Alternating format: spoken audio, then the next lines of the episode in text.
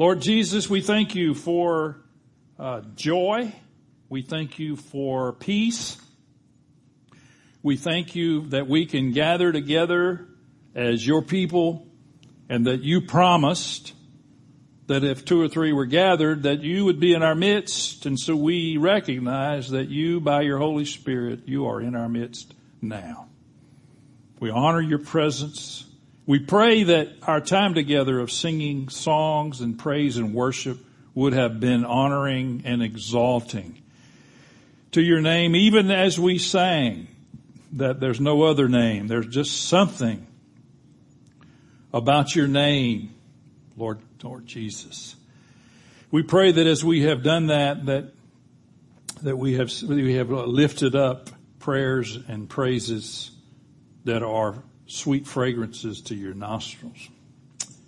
We pray during this time of opening up your word that you would open up our minds and our hearts, that your Holy Spirit would speak to us, and that I pray the, the spirit of revelation upon each one of us this morning, that we could see what we couldn't see before, and we could understand what we couldn't understand before, and we can embrace the truth of your scripture.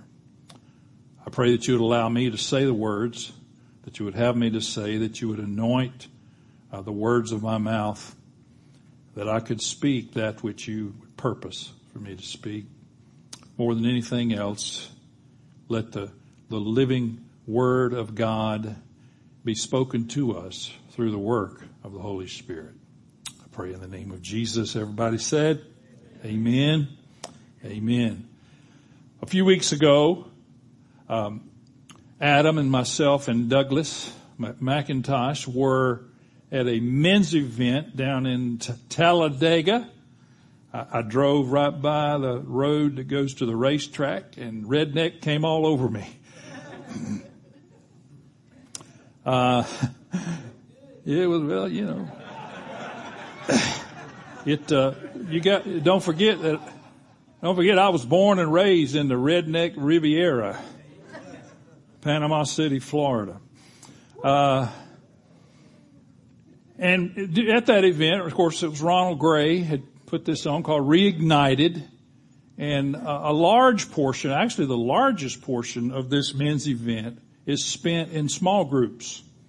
We break up into small groups and because of the size of this one, there was all, about 60 of us. Uh, Ronald broke us up into four small groups and we would, uh, in, in theory, it was changed a little bit this year, but in theory we would meet Thursday morning for hour and a half, two hours. We'd have lunch. We'd come back Thursday afternoon, small groups again. And then we'd do the same thing Friday morning and the same thing Friday afternoon. And the intention this time was to go through the letter to the Ephesians, to go to read our way through it and discuss it in these small groups. Well, the first, well, I said something changed because of people couldn't get there because of flights and such. Ronald took the Thursday morning small group and moved it to Wednesday night. And then took the Wednesday night large meeting, quote unquote, moved it to Thursday morning. We opened up the book of Ephesians on Wednesday night at our small group and immediately these verses began to, jump out at me. It might have had something to do, with I was using my New King James Spirit Filled Life Bible and I have these verses highlighted in that Bible. But I, I resisted the, idea, you know, you're, you're a pastor in a group of, oh, 12 or 13 men. You have to resist, uh, preaching on every verse. you have to resist. But I began to see some things that, that I wanted to revisit. And so I wanted to revisit some of that today. And I've entitled today Predestined for Adoption. Predestined for Adoption. I want to say to you today, and I want to say it to you. I want, I don't want you just to hear theological renderings. That's good. I don't want you just to hear me, t- me quoting the scripture to you. I want you to hear this. He chose you. You're looking around the room and you say, but I can't believe he chose them. to be honest, you, you watch the news And you see people, well, who knows? That's not the point. The point is he chose you. When I was, when I was uh, growing up in, in the redneck Riviera, panhandle of Florida, I, I played a lot of sports. Um, some I was better at than others, but I played whatever was in season. I was playing it. And speaking of redneck, we'd play football in the middle of the road. A lot of our roads were dirt roads, and uh, they're not now, but they were back then. And so we just get out in the road and get up a game, play football. Believe it or not, I have done that on paved roads, which may explain a lot. But we'd get out, and of course, you know, we'd be playing football, and we'd get so aggravated when cars would come. What do y'all think this is? Matter of fact, we would tell them, the locale, we would say, what do y'all think this is? Highway 98, which is the main road going through Panama City. But we'd get aggravated that these cars wanted their road. It was a football field. And we, you know, I'd play basketball, baseball, whatever. But every time you'd gather up, guys would gather up out in, just before we let girls play with, you know, we, well, anyway, I don't want to get involved in that. We'd get out there and say, okay, you the captain, you the captain, let's choose sides. And everybody'd stand there and then you, they'd choose, choose, choose. And of course, obviously there was always that one who was the last one chosen. You wanted to be chosen. You know, I, usually I was a captain, so I didn't have to worry about that. But being chosen is a big thing. There's a commercial on the radio. It's the funniest thing in the world. And it's Charles Barkley. And see, they're playing a game and Charles Barkley, the kids say, okay, you get to pick first. And they say, we take Charles. And he's all excited. He's jumping up and down. Yeah, I got, I got picked first. Sorry, kids. You know, he's really dogging the other kids because they hadn't got chosen. If you familiar with Charles Barkley, that's not a surprise. These Auburn people, you know. Anyway. so choosing is an important thing. God chose you. Sometimes we preachers and sometimes we communicate that, uh, that, you know, God's sitting around wringing his hands, hoping we'll have something to do with him.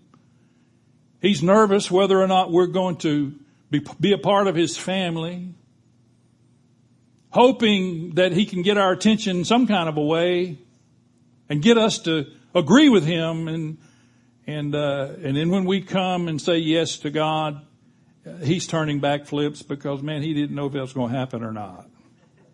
I mean, that's joking and silly and goofy, but you know good and well that sometimes we get that impression. When it's the exact opposite. He chose us. Now there's hope. Why is there hope? Jesus said in Matthew 18, so it is not the will of my Father who is in heaven that one of these little ones should perish.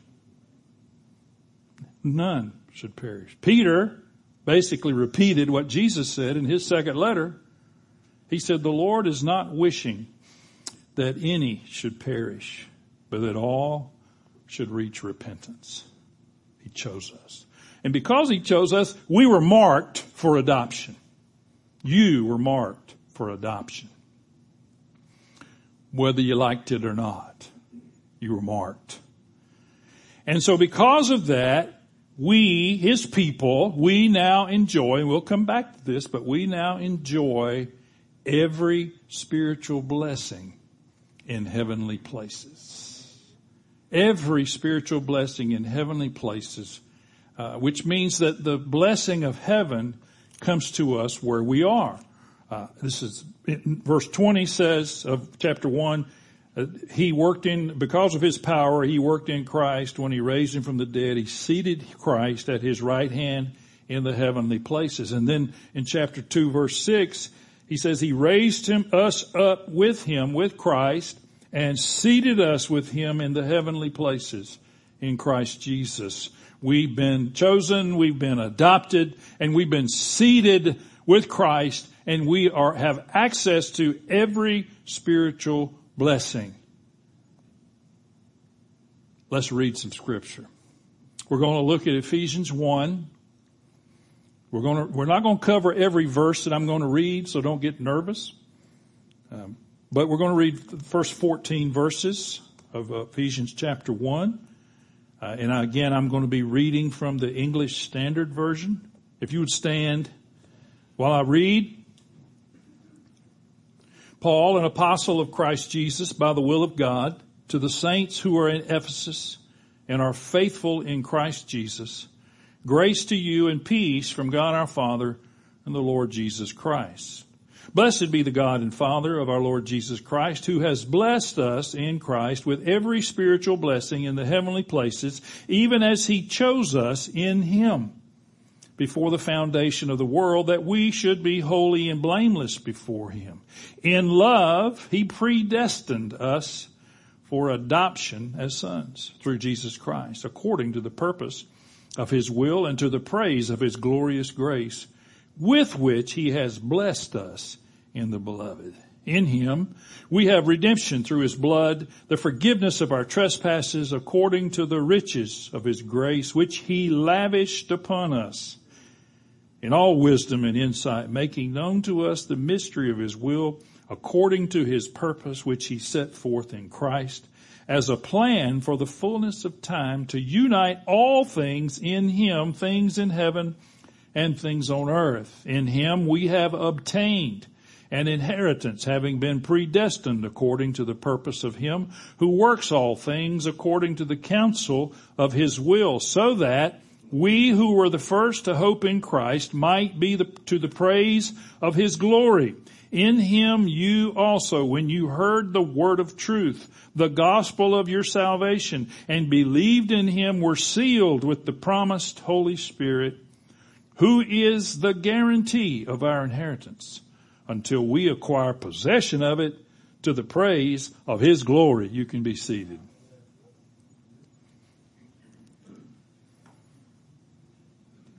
Every spiritual blessing.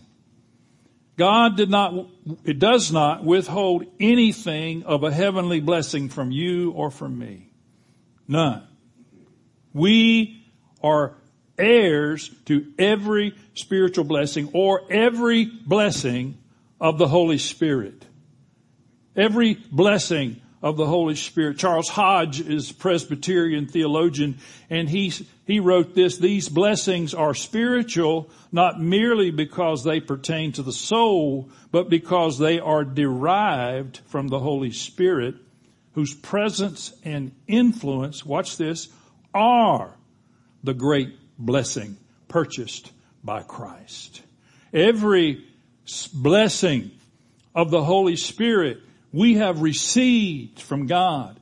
Every, every uh, uh, mercy, every grace, everything we have received by the Holy Spirit. He says it's derived from the Holy Spirit, whose presence and influence are the great blessing.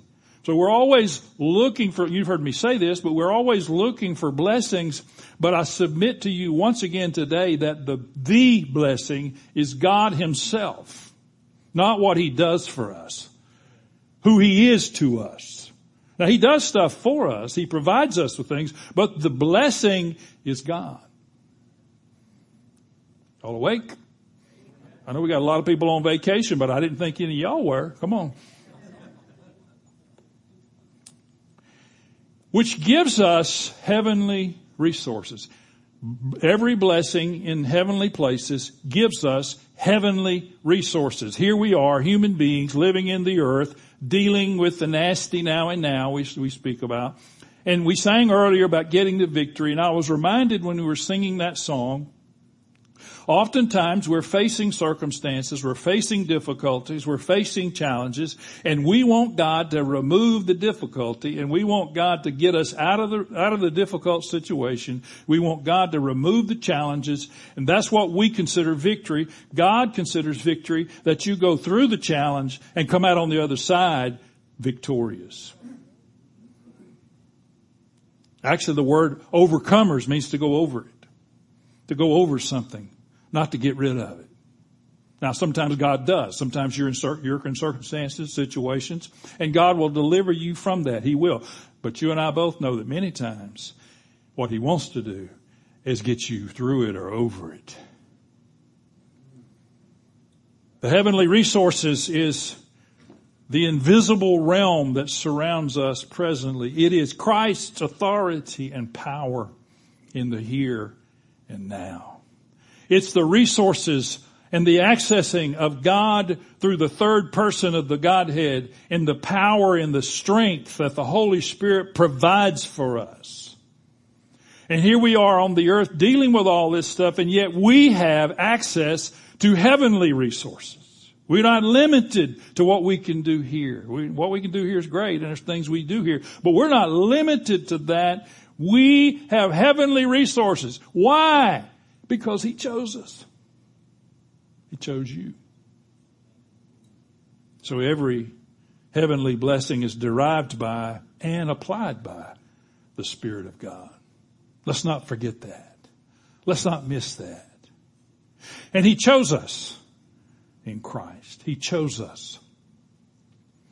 Now, whether you, whether you embrace a theology that says God, uh, um, selected or ele- elected uh, some people before time began to, to be saved and elected some others to not be saved, or whether you have a, a sort of a blend, the, the, the point still remains and the truth still remains that God chose you and all those who come into the kingdom of God, God chose them. Jesus said, no man can come to me except, y'all know what I'm going to say, my Father who's in heaven draws them. God always has the initiative. And when you came to Christ, assuming you did, you came because God drew you to himself. And I don't know where and when, but somewhere, and I said this two weeks ago, I think, somewhere in that process of drawing us, he gives us the grace to come to him. He gives us the grace, which is why we can write in the second chapter of this book, by grace we have been saved not of works, lest any man should boast. He said he chose us before the foundation of the world. Now, just like Adam was talking about, if you try to process that too much, you'll be just like those computers. You'll have smoke coming out your ears. But the fact remains that the Bible speaks a lot of before the foundation of the world.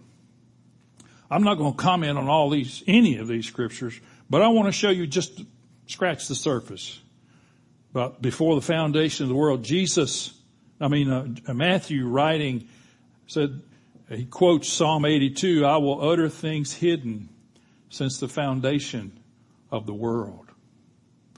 Come, inherit the kingdom, Jesus is saying, prepared for you from the foundation of the world. Jesus praying to the Father in John 17, you loved me before the foundation of the world. Hebrews 4, His works were finished from the foundation of the world. Peter, he was foreknown before the foundation of the world. Do you get the impression that God was busy before the foundation of the world? God knows no time. Time was created for us. But I mean, I just read you a handful. You can there, you can get your concordance out and you'll find a list that long, that hap, things that happened, and and of course there's another place talked about the Lamb was slain before the foundation of the world. God, in His infinite wisdom and knowledge, set a path for us. John Calvin said, although we cannot conceive either by argument or reason how God has elected us before the foundation of the world, yet we know it by His declaring it to us. And experience itself vouches for it sufficiently when we are enlightened in the faith. You say, well, what about everybody else? What about you? What about you? Do you spend enough time in gratitude to God that He chose you.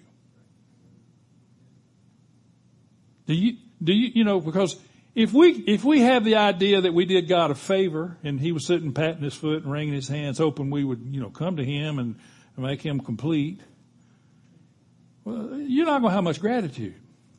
But if you realize that God in His sovereignty found you, you didn't find Him, He found you. Jesus said, you didn't choose me, I chose you. He found you and He drew you. The Father drew you. The Holy Spirit drew you. The grace of God helped you complete that journey and you were saved by grace. If you realize that, that He did not have to choose you. Some people get upset. I'm not a total Calvinist, but some people get upset with the idea that God would select some who would be, that would go to hell and some would go to heaven. You can get upset if you want to. And I'm not saying, I don't, I don't totally embrace all that either, but I'm going to tell you this. If God wants to, he, He's God. And He can do that. It's His business. It's not my business. Hmm. William Barclay, later on Scottish theologian, said here precisely lies the wonder. It would not be so wonderful that man should choose God.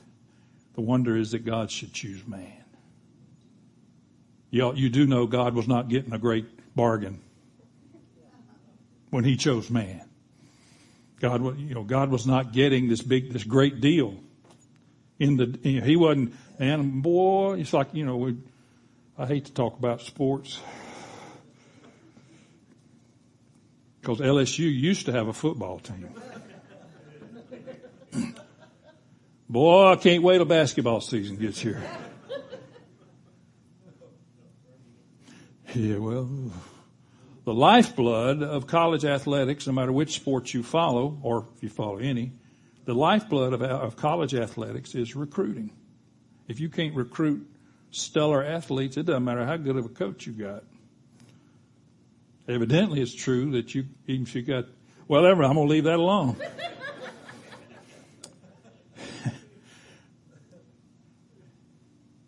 but in recruiting, you choose an athlete based on their prowess, based on their athletic ability. I hate to break it to you, saints. God didn't choose you because of your prowess. God didn't choose you because what you could bring to the table. He didn't choose you because you have certain abilities that he could see. You know, they didn't have a meeting in heaven and say, hey, let's look at this one here. What, what can he bring to the table? You know, what, what can he help us with the bottom line? No, God didn't choose you for any of those reasons.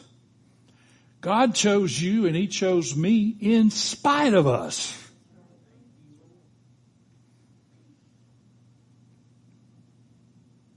Hmm. The wonder is that God would choose man. And yet he did. He chose us and he gave us every spiritual blessing in heavenly places. And the scripture says because of that, we were predestined for adoption as sons. I'll come back to that part. This adoption, this predestination for adoption is an appointed plan and a guaranteed destiny for all the redeemed. Everybody say, I'm redeemed. Now say it like you mean it. I'm redeemed. Predestined and guaranteed destiny for all the redeemed. An appointed plan. An appointed plan. Now I hope that you still have access to the Bible that we read earlier. If you would turn back one book, I just want you to see a few verses to Galatians. That would be west or left or in your tablet, you do this till you get to it uh, Galatians 4, 4, when the fullness of time had come, God sent forth his son, born of woman, born under the law, watch this, to redeem those who were under the law so that we might receive adoption as sons. And because you are sons, God has sent the spirit of his son into our hearts crying, Abba, Father. So you are no longer a slave, but a son, and if a son, then an heir through God. Let me hasten to add right here that when you see the Bible talking about being a son or, or sonship, in almost every case, that is a non-gender specific term. It's not male, it's sonship in that it's an heir. And so don't, don't read man or woman into there just because it's all of us. But he said that we would cry Abba Father and that in that culture, that's like you and I saying daddy. It's a, it's a term of endearment, a term of intimacy, uh, that we would see God as our heavenly father, but even more intimate than just our father, but our, our daddy, our close one. Because, why? Because he's adopted us as sons. God sent forth his son, that verse teaches us. Jesus was dispatched on a mission, and that was to go and do the work necessary, as Adam talked about. Do the work necessary so that you and I could find that salvation that brings us into this room today. God's purpose was both to redeem and to adopt. Not just to rescue us from slavery, which he did. And he still does that. But to make slaves into sons. To move us from a place of servants and slaves to a place of being his sons. Adoption as sons actually in the, in that text, the, the word there is in the Greek is one word for adoption as sons. And it talks about kinship.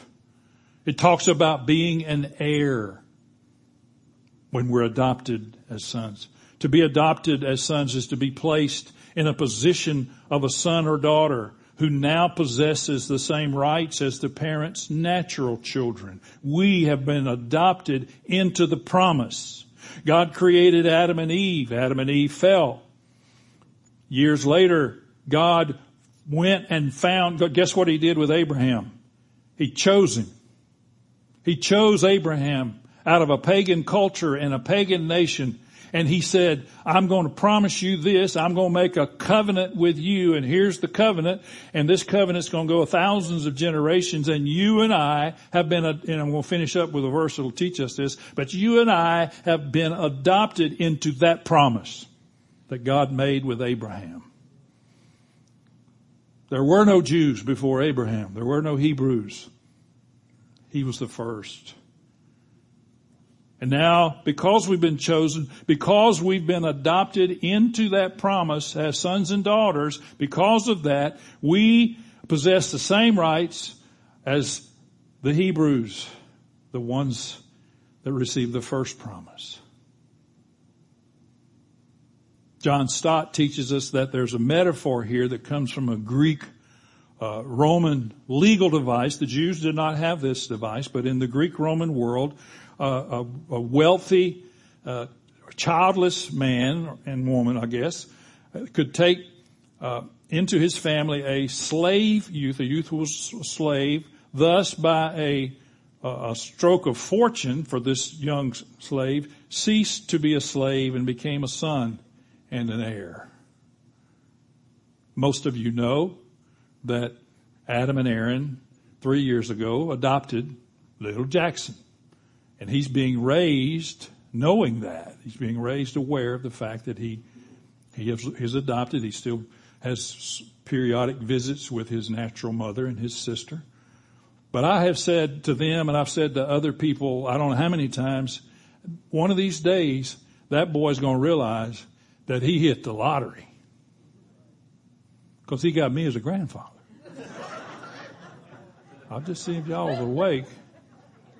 Seriously.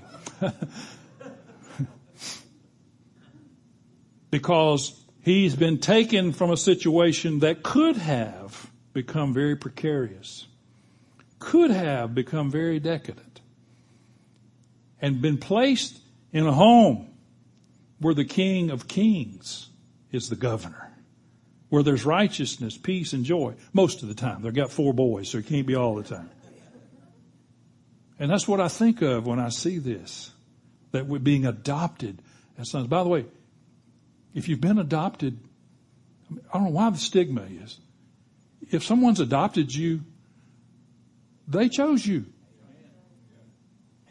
You know, somebody, Adam or somebody, I don't know, said to their kid, you know, I didn't choose, I didn't choose y'all. Chose him.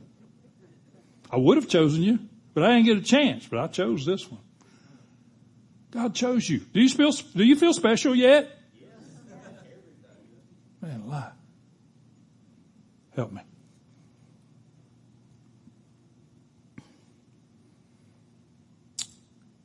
Covenant College in, in uh, Lookout Mountain. I know y'all thought the only thing down there was Rock City.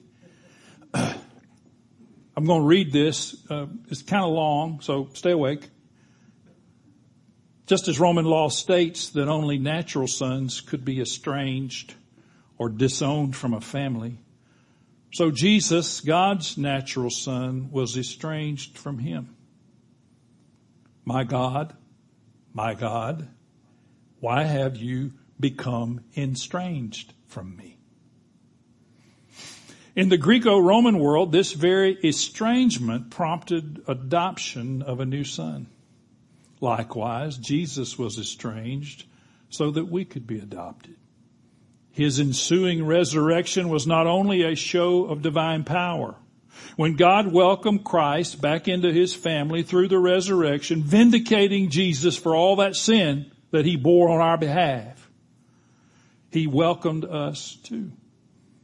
You have been buried with him in baptism. You have been raised with him in newness of life. Romans 6, if you're taking notes. We have full assurance that these bonds will never be broken for Christ has already suffered estrangement from his Father so that we never may. And this is interesting, this parallel, I've told you this recently, I think, this parallels the Roman law that only a, only natural sons could be estranged from a family.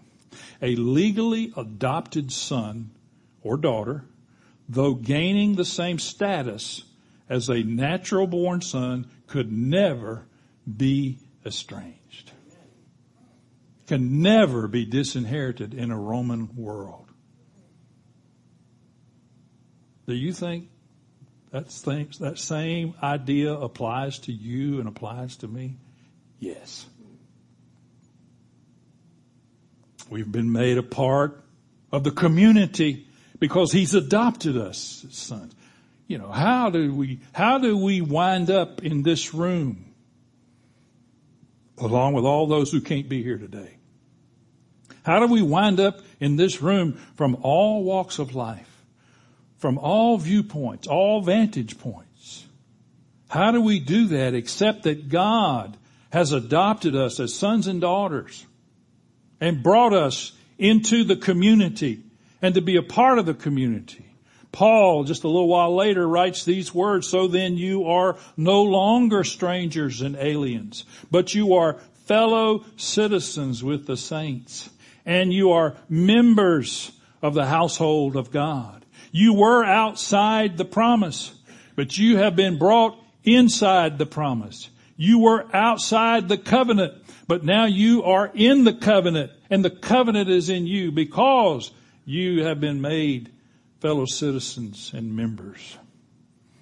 Peter worded it this way, once you were not a people, but now, everybody say now, you are God's people. And once you had not received mercy, but now you have received mercy.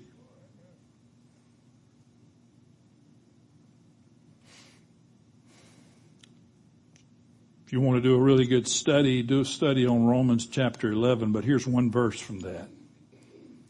You were cut off from what is by nature a wild olive tree, and then you were grafted contrary to nature into a cultivated olive tree. What in the world does that mean? I wish somebody'd tell me. Here's what it means. Of course, he's writing to Gentiles, but it could be anybody outside the faith. But God took us, pagans, unbelievers, unregenerate, what you just, whatever, however much I got to say to make you feel bad, I don't know. Righteousness is filthy rags. All who have sinned, all have sinned and come short of the glory of God. There's none righteous, no, not one. Shall I continue? God takes us in those, in that condition and He grafts us in like you would graft into a tree. He grafts us into the promise. To the promise that came through Abraham and obviously ultimately comes through Jesus Christ. He grafted us and we're a part. We now, we now are connected to the supply of blessing, heavenly blessing. He says God sent forth the Spirit. It is because of that we are sons that God sent the Spirit of His Son into our hearts. Galatians 4 6 says that. Because we were, we are His sons, He sent His Holy Spirit into our heart to the praise of His glory. And it even says that He made us accepted in the beloved. Made us accepted into the beloved. Now because He chose us and because we've been adopted as sons and daughters, not going to spend much time here, but I want to just tell you, because of that, he, he says in him we have redemption.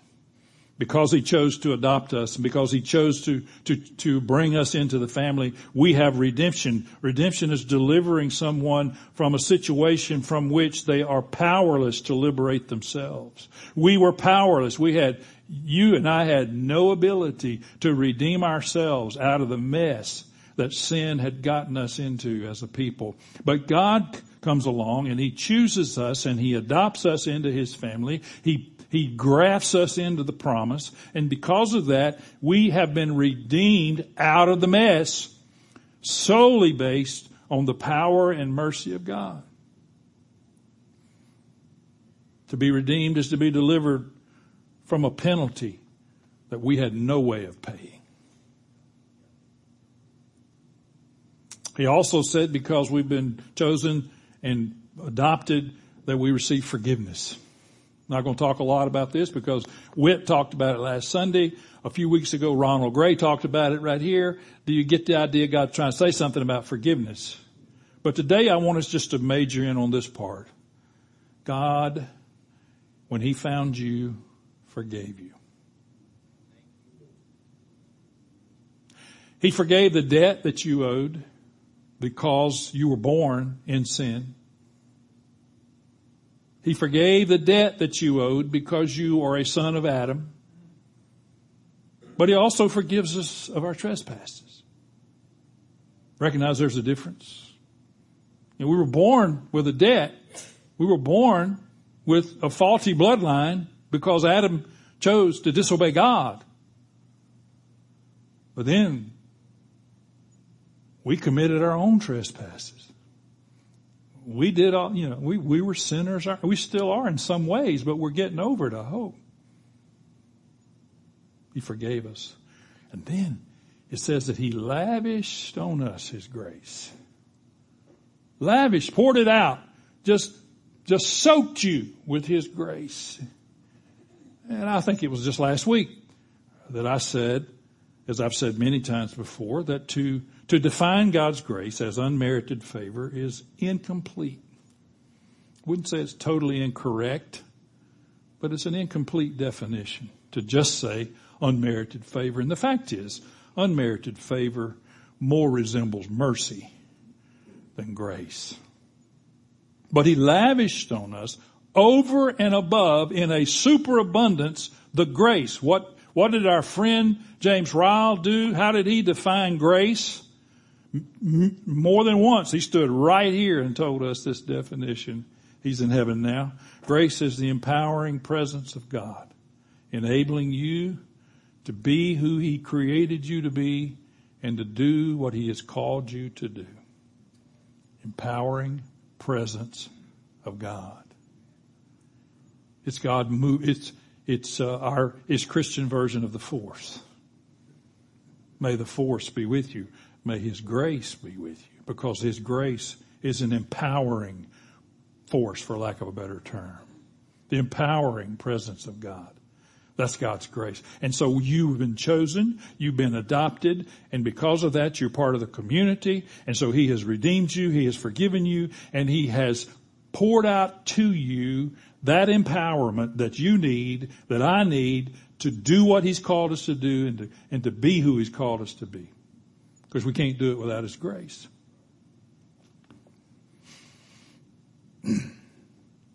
Verse 11 says, In Him also we have obtained an inheritance, being predestined according to the purpose of Him who works all things according to the counsel of His will. I'll read that again. In him also we have obtained an inheritance, being predestined according to the purpose of him who works all things, everybody say all things, according to the counsel of his will. That's us. What do these verses teach us? What lessons do we gain from these verses? Well, among other things, we learn that God is the master and he's in control. God has this odd notion. He thinks he's God.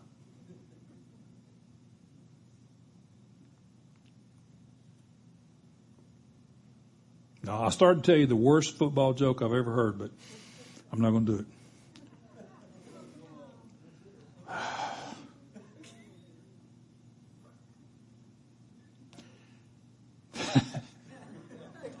Lord, don't let me lose the anointing. So, Charlie McAlexander died and went to heaven. Somebody say, now who is that? Well, just say Charlie Mack. But he was the football coach at LSU back in the day. Won all kind of bowl games, and of course he got fired because he couldn't win a national championship. That's Baton Rouge. Thirteen bowl games, couldn't win that. Anyway, Charlie died, went to heaven. He's getting a tour of heaven. And they said, well, since you're here, we need a football coach, so let's go look at the football stadium and uh, uh, look around. And so they're looking around, and Charlie looks across on the other side of the stadium. Boy, this is bad. Lord help me. He, he says, uh, you said you need a football coach. He said, yeah. He said, well, on, in that press box over there, I see a houndstooth hat. He said, why do you need a football coach if Bear Bryant's here? If the Bear's over there. Now this is bad. You have to just forgive me before I even say it. He said, oh, that's not the bear. That's God. He thinks he's the bear.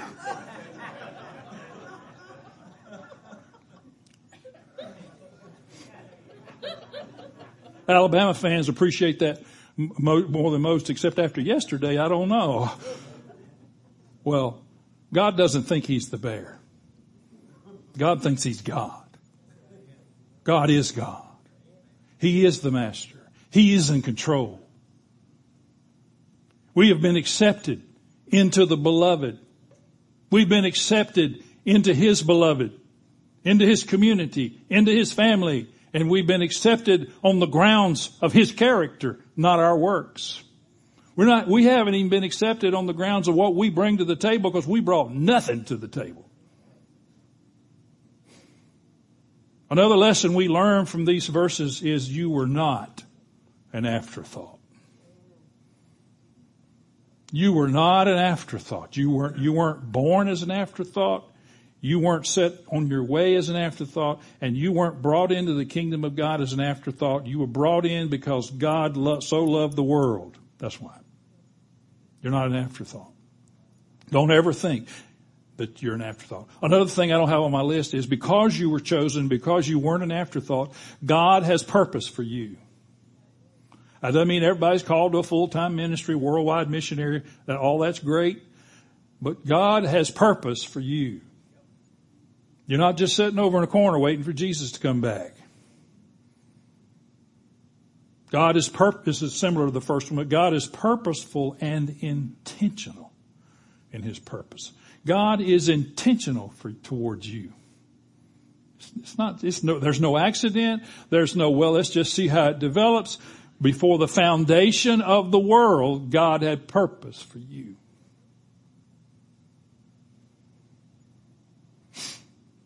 And lastly, God grafted us into the blessing of Abraham. Grafted us into the blessing. And we walk in that blessing today. Stand with me. I'm going to read you one more verse and then we're going to be dismissed. The last verse in Galatians 3 says, And if you are Christ, everybody who's Christ today, say, That's me. I say it again. So if you are Christ, then you are Abraham's offspring, heirs according to the promise. You are the seed of Abraham. Why? Because he chose you and he adopted you as sons and daughters. Maybe we can walk out of here today with our head held high, our a little high stepping, use more than usual, and understand his purpose and destiny for each one of us. Let's pray. Lord Jesus, make this truth real to us. We, realize that so much of this is we have to we just have to believe and trust you, but make it real, if nothing else. As as John Calvin said, let us let us know by the very experience of our salvation that you chose us, Lord God. And every time we think that we're useless and every time we think that you're, you, you, you don't even think about us, every time we think you've gone off and hidden somewhere, let the words ring in our ears that he chose us, that he chose me, and he adopted me into his family and into the promise and the covenant of Abraham. And in so doing, that we would be equipped with the lavished grace that you've given us. We would be so equipped to be who it is that you designed us to be. And we could do what it is you called us to do in the empowerment and the strength of your Holy Spirit and your grace. Thank you for this time together today. Uh, I pray for each one as we go about our, our week that we would go in the strength and the power of our Father. Thank you in the name of Jesus and everybody said. God bless you. You're dismissed. Go out and act like somebody.